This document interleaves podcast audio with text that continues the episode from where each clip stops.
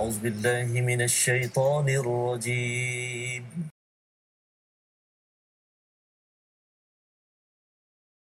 بسم الله الرحمن الرحيم.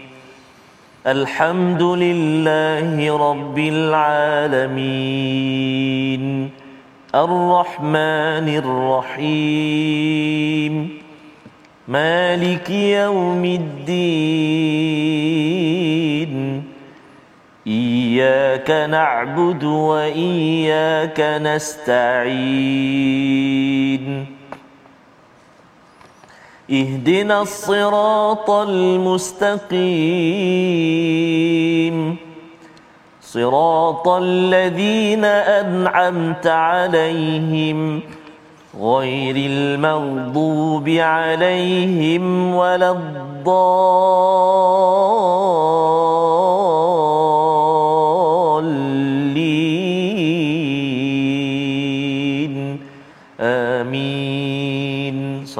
azim. Assalamualaikum warahmatullahi wabarakatuh. Alhamdulillah wassalatu wassalamu ala Rasulillah wa ala alihi wa sahbihi man wala.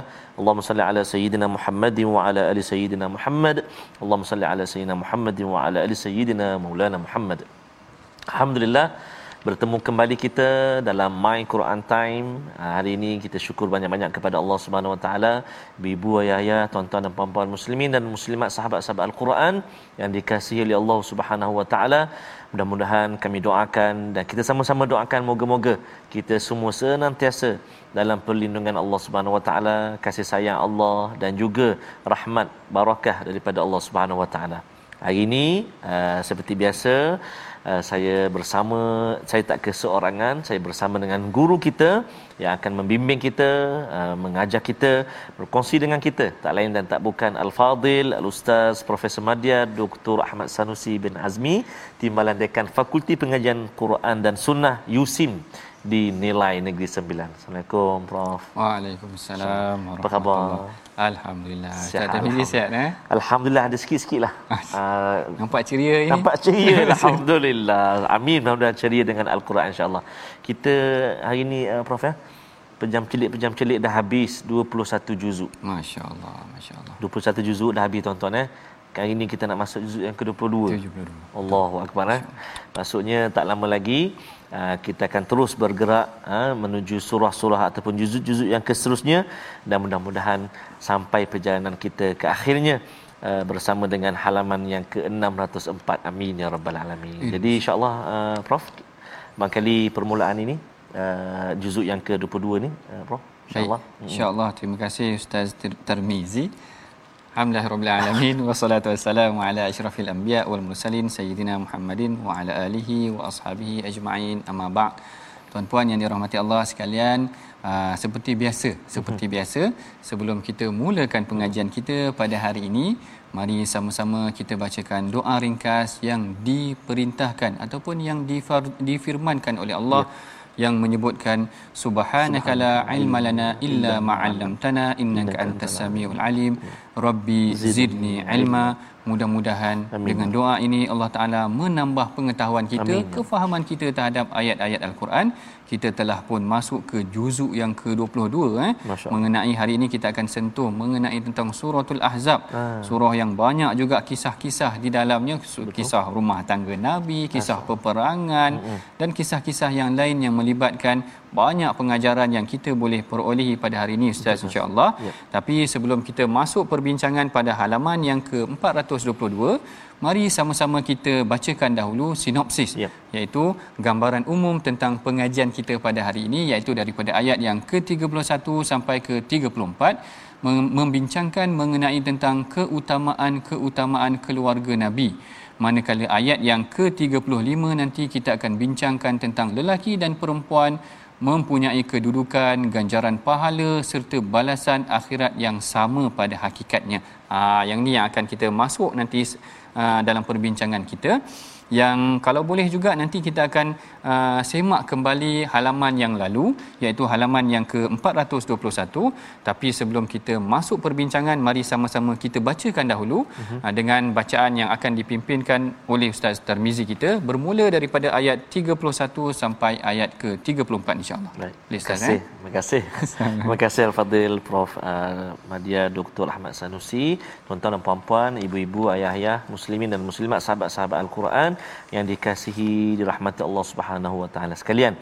Kita nak baca permulaan ini ayat yang ke-31 sehingga ayat yang ke-34 seperti uh, kata uh, prof tadi memang halaman ini subhanallah cukup-cukup menarik uh, kerana dia dapat uh, memang menceritakan perihal keluarga keluarga Nabi SAW tapi kita uh, Ustaz uh, prof untuk ambil iktibar dan juga nak belajar daripada halaman ini insyaallah. Kita baca dulu um, 31 hingga 34 bacaan murattal nahwan insyaallah. A'udzu billahi minasyaitonir rajim. ومن يقنت منكن لله ورسوله وتعمل صالحا نؤتها اجرها مرتين وتعمل صالحا نؤتها أجرها مرتين وأعتدنا لها رزقا كريما. يا نساء النبي لستن كأحد من النساء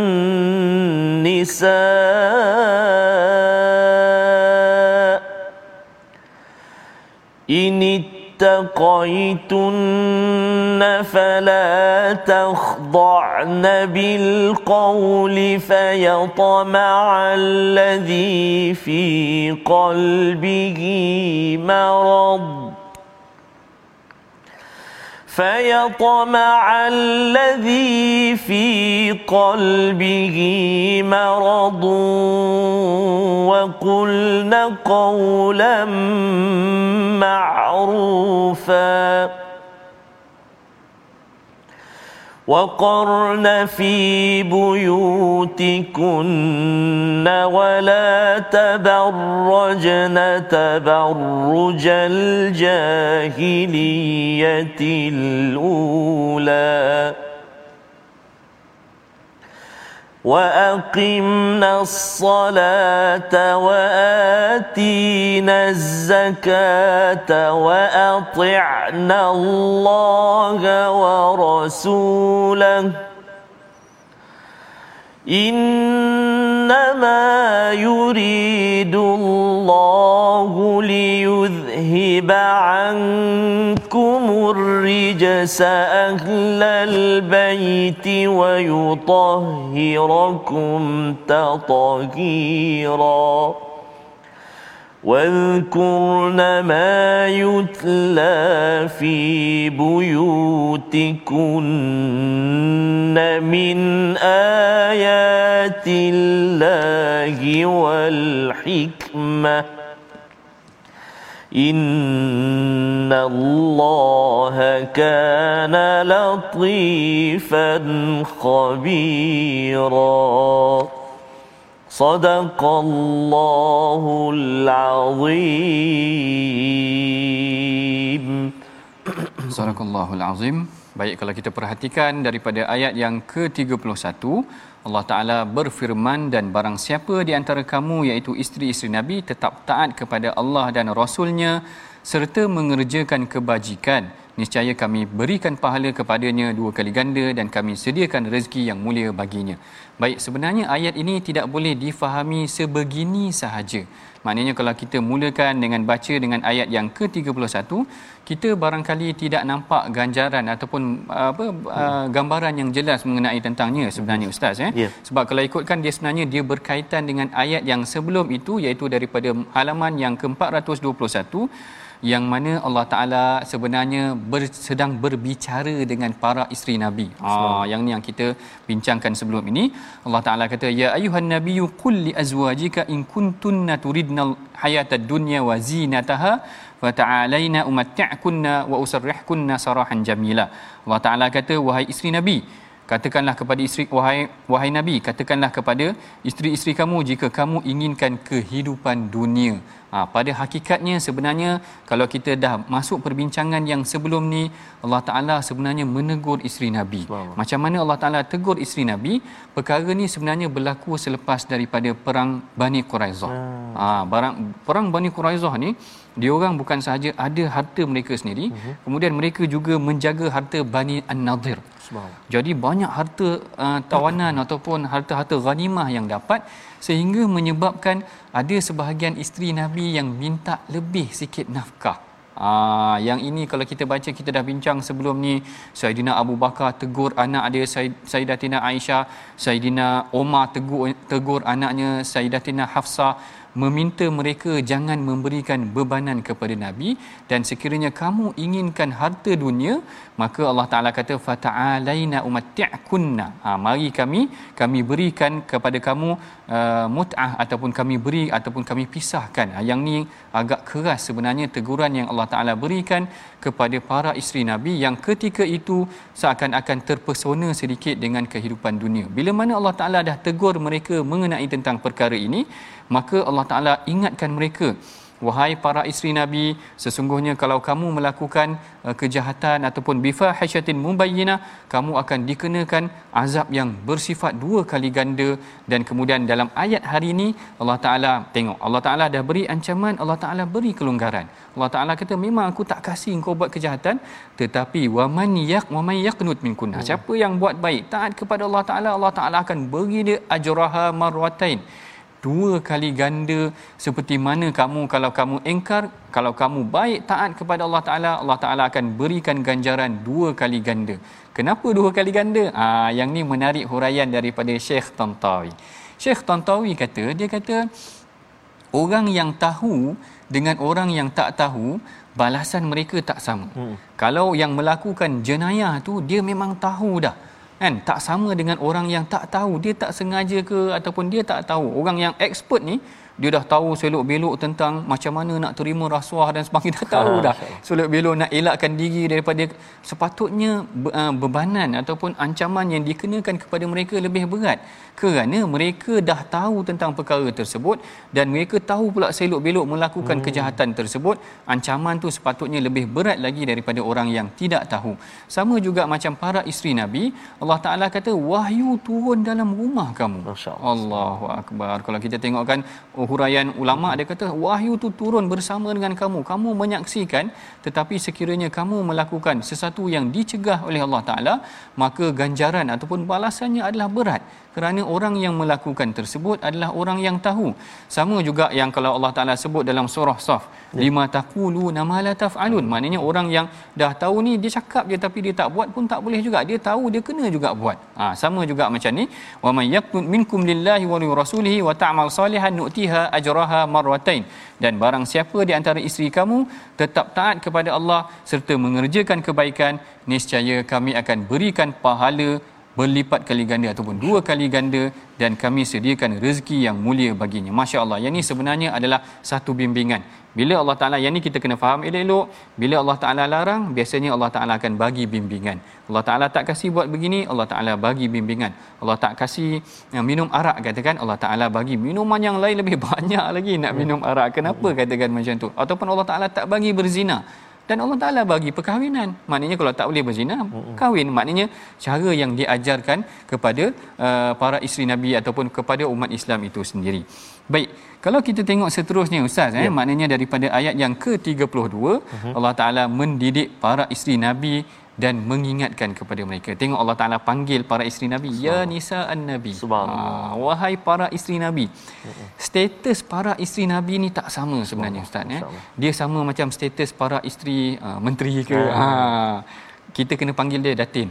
ha, kalau Ustaz Termizi nanti esok dapat Datuk, ha, saya kena panggil isteri Datin lah. saya tak boleh panggil Acik, Acik, Akak. tak boleh. Nanti orang marah. Orang kata, eh saya Datin, kamu tak panggil Datin. Ha, katakan macam tu. Ya. Sama juga dengan ayat ni, Allah Ta'ala panggil dengan gelaran mereka isteri Nabi. Mana bukan calang-calang. Ya Nisa An-Nabi, lastunna ka ahadin minan nisa. Kamu semua ni tak sama dengan hmm. para wanita yang lain ini taqaitunna fala takhda'na bil qaul. Ha, jika kamu bertakwa maka janganlah kamu ah ha, ini taqaitunna. Jika kamu bertakwa maka janganlah kamu tunduk melemahkan melemah lembutkan suara dalam berbicara. Hmm. ha, yang ini walaupun ditujukan kepada para isteri nabi Betul. tetapi pengajaran dia untuk ha, kita semua. Ha, maknanya kaum wanita sekiranya kamu bertakwa janganlah kamu melembut-lembutkan ataupun memanja-manjakan suara kamu lalu Allah Taala kata fayatma'al ladzi fi qalbihi marad nanti dibimbangi dalam berbicara itu membangkitkan nafsu bagi hmm. orang yang ada penyakit dalam jiwanya Ah, yang ni sebenarnya pengajaran untuk kita semua. Betul. Maknanya para wanita, hmm. anak-anak dara, anak-anak anak-anak perempuan kita perlulah dididik kalau bercakap tu dengan orang yang bukan mahramnya hmm. maka jaga adabnya betul ha, jangan me, me apa kita nak cakap me, mele, apa meleweh ha, betul istilahnya dia. macam mengada-ngada lah mengada-ngada tu macam keras sangat macam dia maknanya macam melembut-lembut ha. macam manja-manja betul. sangat sehingga Allah Taala Allah Taala tahu hati manusia Allah Taala kata fayatma'al ladzi fi qalbihi marad takut-takut dia akan membangkitkan nafsu orang yang ada penyakit dalam jiwanya yang ini sebenarnya arahan yang walaupun diperintahkan kepada para isteri nabi tetapi pengajarannya adalah umum untuk kita semua. Didik maknanya orang para wanita anak-anak perempuan kita bercakap dengan penuh adab maknanya tidak bermanja-manja sehingga menyebabkan dia boleh menimbulkan sesuatu perkara yang tidak kita ingini. Dan mungkin juga ada perbincangan kalau macam tu maknanya dia orang tak boleh bercakap ke? Ataupun macam mana? Ataupun suara dia orang ni macam mana? Aurat ke? Ha yang ni sebenarnya menarik. Sebab kalau ikutkan dalam perbincangan mengenai tentang suara wanita suara hmm. wanita bukan aurat Hmm. Ha, yang ni yang disebutkan dalam kebanyakan mazhab begitu hmm. juga dengan uh, mazhab Syafi'i ini uh, sendiri yang mana kalau kita tengok dalam ayat al-Quran Allah Taala kata idza sa'altumuhunna mata'an fas'aluhunna min wara'i hijab. Yeah. Maknanya Allah Taala benarkan orang lelaki nak minta keperluan pada para isteri Nabi ataupun para wanita boleh minta maknanya mereka boleh bercakap dan suara mereka bukanlah aurat. Bahkan kalau tuan-puan tengok para isteri Nabi ini diambil ilmu daripada ya, mereka. Betul kan? Betul. Maknanya Sayyidatina Aisyah ya. adalah orang yang paling banyak dalam hadis kata khudhu nisfa ya. Hmm. Ambil sebahagian daripada agama hmm. kamu. Maknanya Sayyidatina Aisyah Betul. ni ilmu dia dengan Rasulullah sangat banyak. Sebab apa dia banyak? Sebab dia memang duduk dengan Rasulullah. Hmm. Kita tak adalah sampai tidur dengan Rasulullah, makan Betul. dengan Rasulullah. Aisyah tahu semua. Sayyidatina Aisyah tahu semua. Lalu memang banyak sebenarnya ilmu. Bahkan Sayyidatina Aisyah adalah sebahagian daripada perawi hadis yang terbanyak selain daripada Saidina Abu Hurairah, Saidina Abdullah bin Umar, termasuklah juga Saidatina Aisyah, termasuklah Saidina Jabir dan sebahagian sahabat yang lain lagi. Yang ini menunjukkan maknanya banyaknya ilmu Saidatina Aisyah dan ia menunjukkan suara wanita sebenarnya bukanlah bukanlah aurat.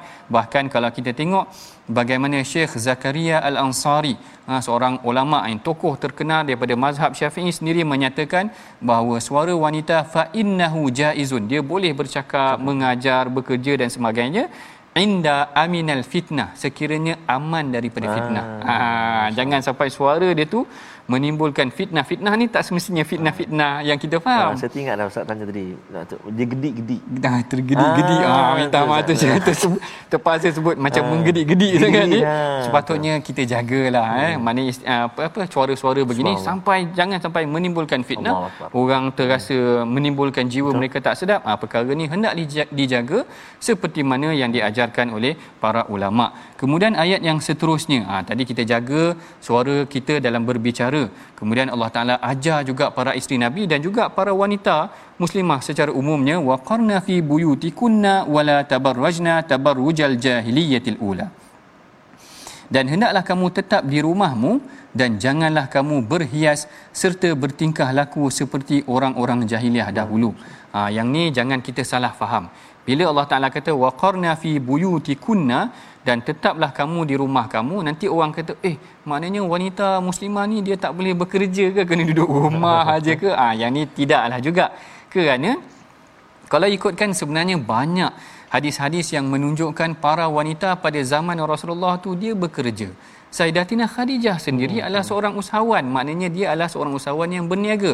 Sayyidatina Qailah sama juga. Maknanya seorang yang mempunyai perniagaan ataupun ada urusan perniagaan mereka sendiri.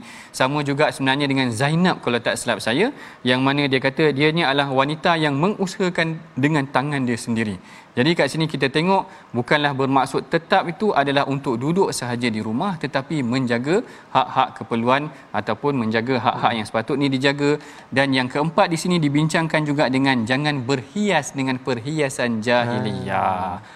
Ah, yang ini mungkin sensitif tapi kena bagi tahu betul. Ustaz Termizi ya, betul, Ustaz. bahawa perempuan jangan terlalu berhias sangat hmm. sehingga menimbulkan rasa nafsu syahwat lelaki hmm. maka Allah Taala ajar di sini wala tabarrajna tabarrujal jahiliyatil ula dan janganlah kamu berhias seperti tingkah laku orang-orang jahiliah yang terdahulu. Baik, yang ini yang kita dah masuk sampai ke ayat yang ke-33 sama juga ayat yang ke-34 Allah Taala mendidik agar kaum wanita ataupun para isteri Nabi ini sama-sama dengan mendirikan ataupun berzikir kepada Allah Taala dengan mengingati ayat-ayat Allah seperti mana yang kita pelajari hari ini hmm. mempelajari ayat-ayat Al-Quran. Baik, sebelum kita uh, berehat nanti, kita masuk juga dalam perbincangan mengenai tentang perkataan pilihan kita pada hari hmm. ini insya-Allah iaitu perkataan pilihan kita yang kita pilih hari ini khada'a. Khada'a. Ha, khada'a ni maksudnya tunduk rendah diri Masya melembutkan kan uh, khudu' kita katakan uh, dua kali disebut dalam al-Quran tetapi khudu' di sini ayat ni konteksnya digunakan daripada suara wanita ha. tu tadi ah. fala takhda'na jangan kau tundukkan ataupun lembutkan sangat hmm. sehingga dia boleh menimbulkan nafsu jiwa-jiwa yang rosak ataupun jiwa-jiwa yang sakit ini. Ha, menarik hari ini ada satu lagi perkataan baru yang kita belajar. Setiap hari satu perkataan yang baru daripada ayat al-Quran. Kita akan teruskan lagi perbincangan kita selepas daripada ini. Kita berehat dahulu seketika insya-Allah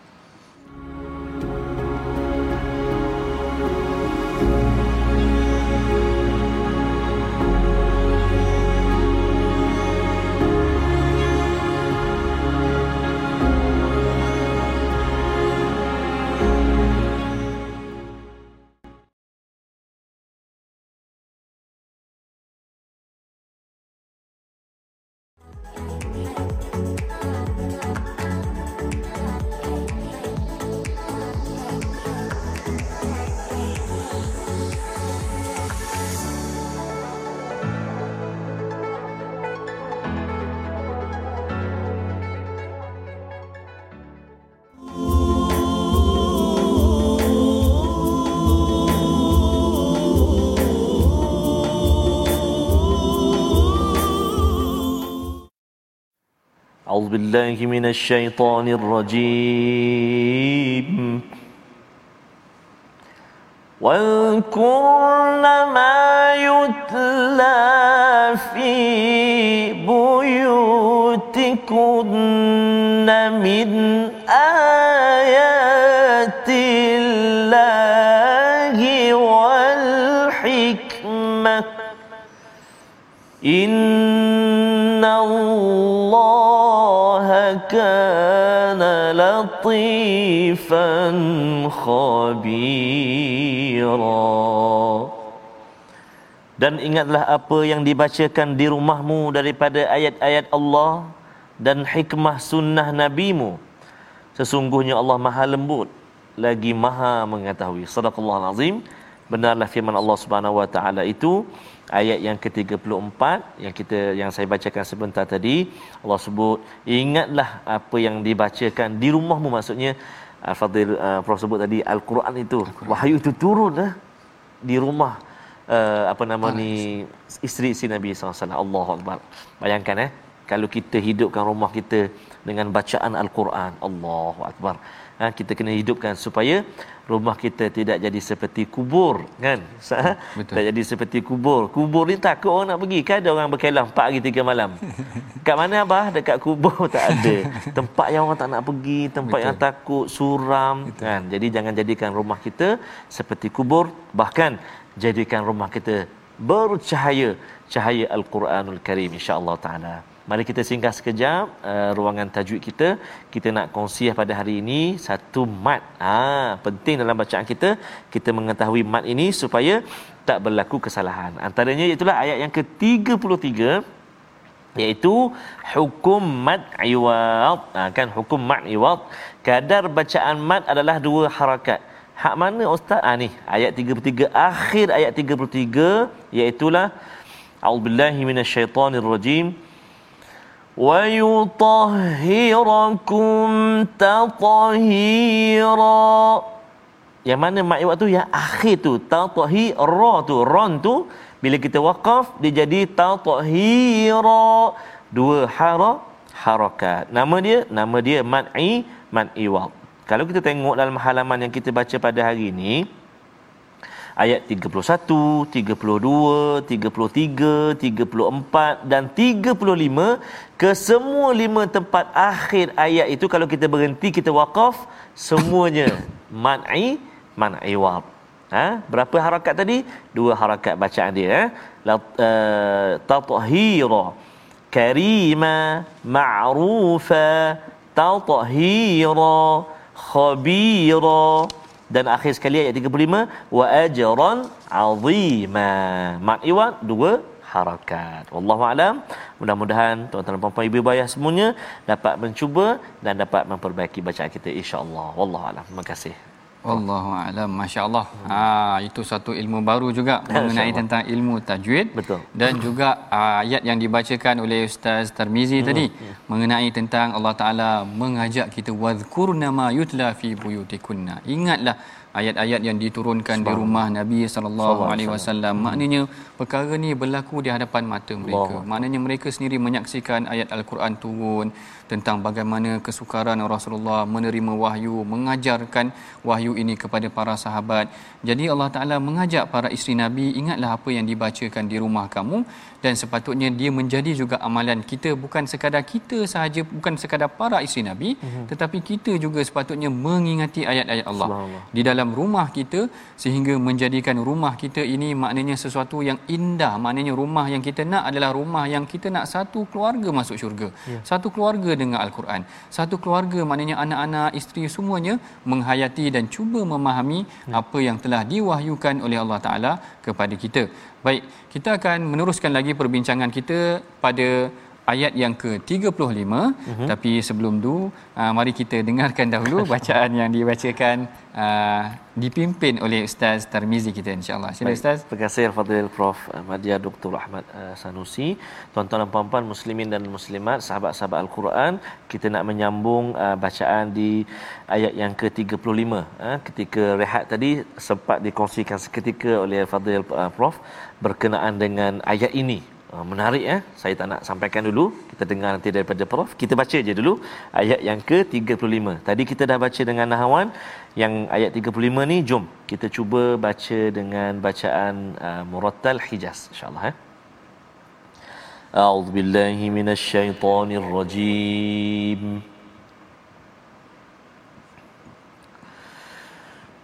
إن المسلمين والمسلمات والمؤمنين والمؤمنات والمؤمنات والقانتين والقانتات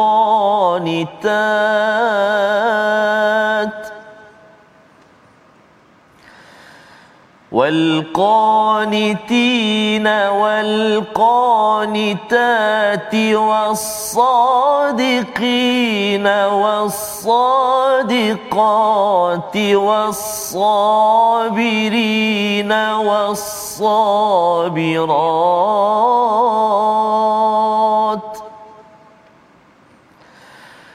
والصابرين والصابرات والخاشعين والخاشعات والمتصدقين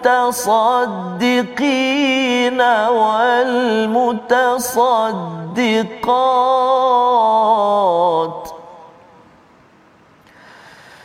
والمتصدقين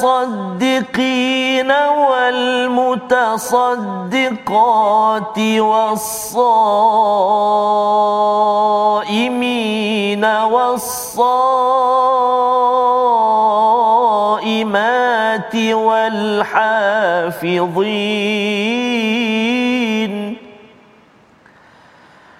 والحافظين فروجهم والحافظات والذاكرين الله كثيرا. والذاكرين الله كثيرا. والذاكرات أعد الله لهم مغفرة أعد الله لهم مغفرة وأجرا عظيما. صدق الله العظيم.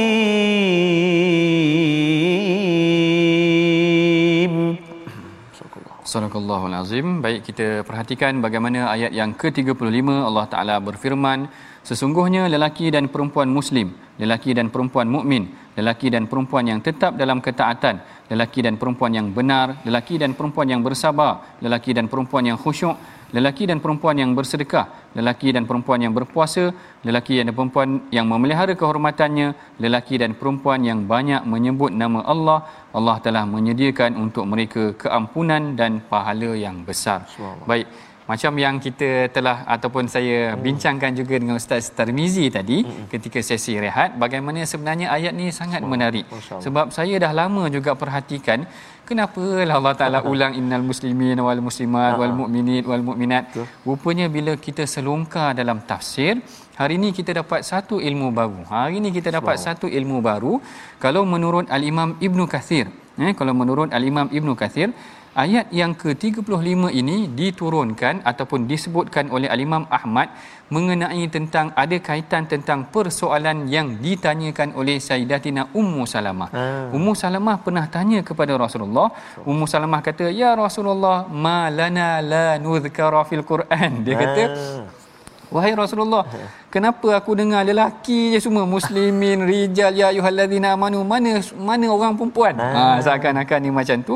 Dan dalam riwayat uh, An-Nasa'i juga, Sayyidatina Ummu Salmah juga berkata, dia kata, Ya Nabi Allah, mali asma'ur rijal yadhkuruna fil Quran, walan nisa yudhkarna fil Quran. Dia kata, Ya Rasulullah, kenapa aku asyik dengar lelaki aja dalam Quran? Ha, kenapa aku tak dengar perempuan disebutkan dalam Al-Quran? Lalu, barangkali antara riwayat yang diturunkan berkaitan dengan ayat ini berkaitan dengan persoalan yang ditanyakan oleh Ummu Salamah sehingga dinyatakan bahawa lelaki dan perempuan mhm. sama. Ha maknanya innal muslimina wal muslimat mhm. wal mu'minina wal mu'minat maknanya Allah Taala sebut dua-dua. Allah Taala sebut dua-dua. Ada orang Islam lelaki, ada orang Islam wanita, ada mukminin, ada mukminat. Kemudian kita tengok juga bagaimana susunan ini ada juga huraiannya yang agak menarik seperti mana yang diceritakan oleh Al-Imam Ibn Kathir. Allah Taala memulakan dengan lafaz Islam dahulu. Innal muslimina wal muslimat. Kerana uh, barulah disebutkan tentang beriman wal mukminina wal mukminat kerana barangkali pada zaman terdahulu mereka masuk Islam tetapi jiwa mereka masih tidak terbuka hmm. kepada keimanan. Yeah. Uh, dan juga sebenarnya iman ini adalah satu perkara yang naik dan turun. Rasulullah sebut dalam hadis Rasulullah kata la yazni zani hina yazni wa huwa mu'min. Seorang yang berzina itu dia tidak akan berzina dalam keadaan dia beriman maknanya dia muslim. Mm-hmm. orang Islam pun boleh berzina juga. Tetapi ketika mana dia berzina iman dia tidak ada Rasulullah kata. Ataupun hampir-hampir tidak ada. La apa la yazni zani hina yazni wa huwa mu'min. Wala yasriku sarik macam tu juga dengan pencuri. Kalau dia mencuri sebenarnya dia mencuri dalam keadaan iman ataupun dia bukan seorang yang beriman.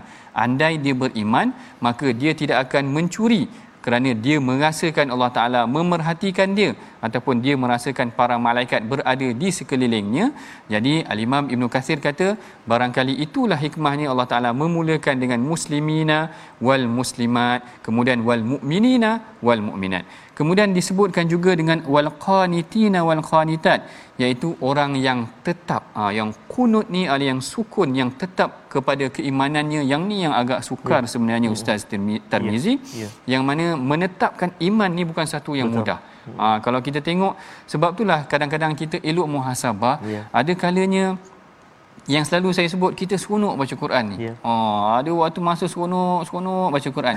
Tapi ada kalanya malas nak baca Quran ataupun nak solat bangun pun malas nak bangun. Yang ni adalah berkaitan juga dengan satu keimanan tu tadi naik dan turun yeah. dan yang keduanya adalah nak menetapkan iman bukan satu perkara yang mudah qanitina wal qanitat sama juga dengan wasadiqina wasadiqat wasadiqin wasadiqat ini adalah orang-orang yang berbicara dengan penuh kebenaran. Ha, yang ini sebenarnya adalah orang-orang yang disifatkan sebagai orang yang benar ataupun orang yang baik yang menjaga tutur katanya sekalipun mereka bergurau walaupun bergurau sebenarnya kita tidak boleh untuk menipu ataupun mengucapkan sesuatu perkara yang tidak benar. Wasabirina wasabirat adalah golongan yang sabar. Ha, yang ni yang disebutkan contoh-contohnya di dalam al-Quran sebenarnya banyak. Ataupun contoh di dalam hadis pun sebenarnya banyak. Betul. sabirin ni dari aspek mereka sabar. Sabar ni ada macam-macam jenis sabar. Sabar atas ketaatan dan sabar atas dosa sabar atas ketaatan ni maknanya nak mendirikan solat pun hmm. sebenarnya bukan mudah. Nak sabar lama imam baca lambat pula ustaz. Imam baca lambat kena sabar. Banyak bersabar tetapi yang banyak kita faham sekarang ni adalah sabar daripada maksiat pun banyak juga. Yang itu kita menahan diri kita daripada melakukan perkara yang tidak baik ataupun perkara yang tidak elok. Sabar terhadap ujian pun ada. Yang ni kita boleh tengok bagaimana yang wanitanya seperti Sumayyah ataupun kalau kita kalau kita boleh tengok seperti Masyidah Ha, Masyidah ni kalau dalam bulan Rejab ini adalah kisah beliau adalah Sebab. satu kisah yang famous mm-hmm. yang berlaku ketika mana Isra Mi'raj Rasulullah dinaikkan ke langit ketika mana peristiwa Isra Mi'raj dan Rasulullah terbau bauan yang sangat wangi. Rasulullah kata ma hadhihi raihata ya Jibril. Mm-hmm. Wahai Jibril ni bau apa yang sangat wangi ini? Mm-hmm. Lalu Jibril kata ini adalah raihatu ma'syitatu ibnata fir'aun iaitu adalah bau masyitah ni sebenarnya maksudnya tukang sikat subhanallah ha, sebab orang kadang-kadang faham masyitah ni macam nama dia ha. masyitah ni punya tukang sikat ha. anak perempuan kepada fir'aun iz saqatatil midra ha, rasul kata ataupun hadis kata ketika mana dia sikatkan rambut anak uh-huh. perempuan fir'aun sikat tu terjatuh ha, hmm. sikat tu terjatuh bila dia nak ambil dia sebut Allah jadi anak perempuan Firaun tanya siapa Allah? Uh-uh. Lalu Masyidah kata Allah adalah Tuhan aku dan Tuhan kau. Anak perempuan Firaun terkejut. Kerana ayah dia Tuhan dah. Firaun tu kan Tuhan. Jadi dia kata macam mana ada Tuhan lain daripada ayah aku. Lalu diadukan kepada Firaun. Yang ini kesabaran Masyidah. Yang mana kalau kita tengok Firaun menyalakan api. Ataupun membakar minyak yang menggelegak. Dan dicampak anak kepada Masyidah satu persatu. Allahu Akbar. Tuan-puan boleh bayangkan bagaimana anak kita kita lihat anak kita menggeletik mati dalam Allah. minyak yang panas tu bagaimana sabarnya masyitah sehinggalah apabila anak yang dikendongnya itu yang nak dicampakkan dia dah sukar untuk bersabar hmm. maknanya dia dah mula menangis hmm. lalu Allah Taala kurniakan satu ganjaran yang tidak dikurniakan melainkan kepada orang-orang yang bersabar iaitu anak dia tu tadi tiba-tiba boleh bercakap. Wow. Kalau kita tengok bayi yang boleh bercakap ni macam Nabi Isa, hmm. macam kisah Jurais dalam hadis, yang ni juga antara kelebihan yang diberikan kepada anak masyita sehingga kan Allah Taala abadikan kisah kesabarannya di dalam hadis. Allahu akbar. Allah. Ini kelebihan orang yang bersabar. Ada kisah kesabaran daripada kaum wanita. Ha, nanti kan orang kata asyik cerita pasal lelaki, sebenarnya kisah wanita pun banyak juga yeah. yang menceritakan tentang kesabaran mereka. Wal khashi'ina wal khashi'at. Orang yang tunduk dan patuh kepada Allah Taala. Khusyuk ni maksudnya tunduk juga ataupun patuh kepada Allah Taala. Khashi'at adalah orang yang tunduk patuh wal mutasaddiqina wal mutasaddiqat.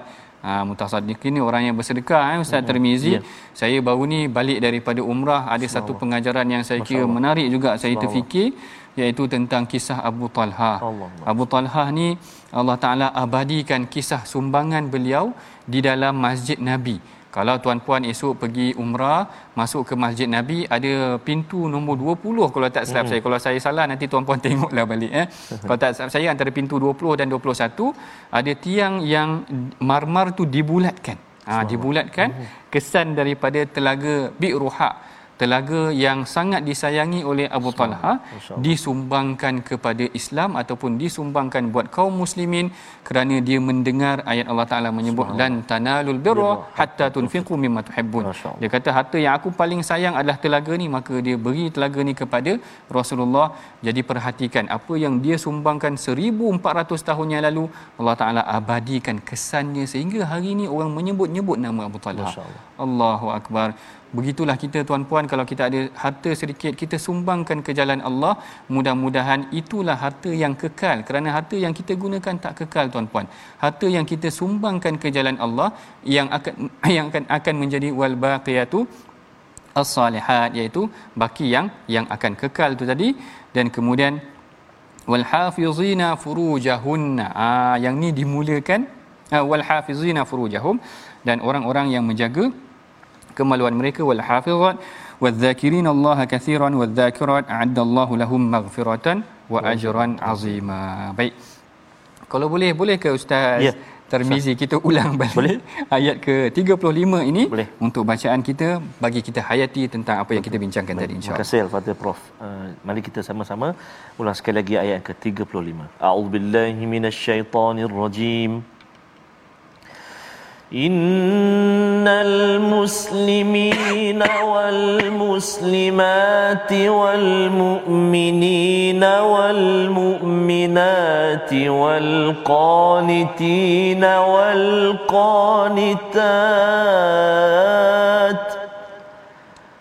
والقانتين والقانتات والصادقين والصادقات والصابرين والصابرات والخاشعين والخاشعين والخاشعات والمتصدقين والمتصدقات والمتصدقين والمتصدقات والصائمين والصائمات والحافظين والحافظين فروجهم والحافظات والحافظين فروجهم والحافظات والذاكرين الله كثيرا والذاكرين الله كثيرا والذاكرات أعد الله لهم مغفرة أعد الله لهم مغفرة مغفرة وأجرا عظيما صدق الله العظيم Sadaqallahul Azim. Baik kita perhatikan tadi bagaimana sebenarnya perbincangan kita dalam dua bahagian perbincangan ini adalah perbincangan yang menarik kalau kita ingatkan kembali bagaimana bermula daripada ayat yang ke-31 sampai ke-34 menceritakan tentang adab-adab tidak keluar daripada rumah dalam keadaan berhias jangan kita bercakap dengan melembutkan suara bagi wanita duduk rumah membaca al-Quran dan menjaga solat dan zakat.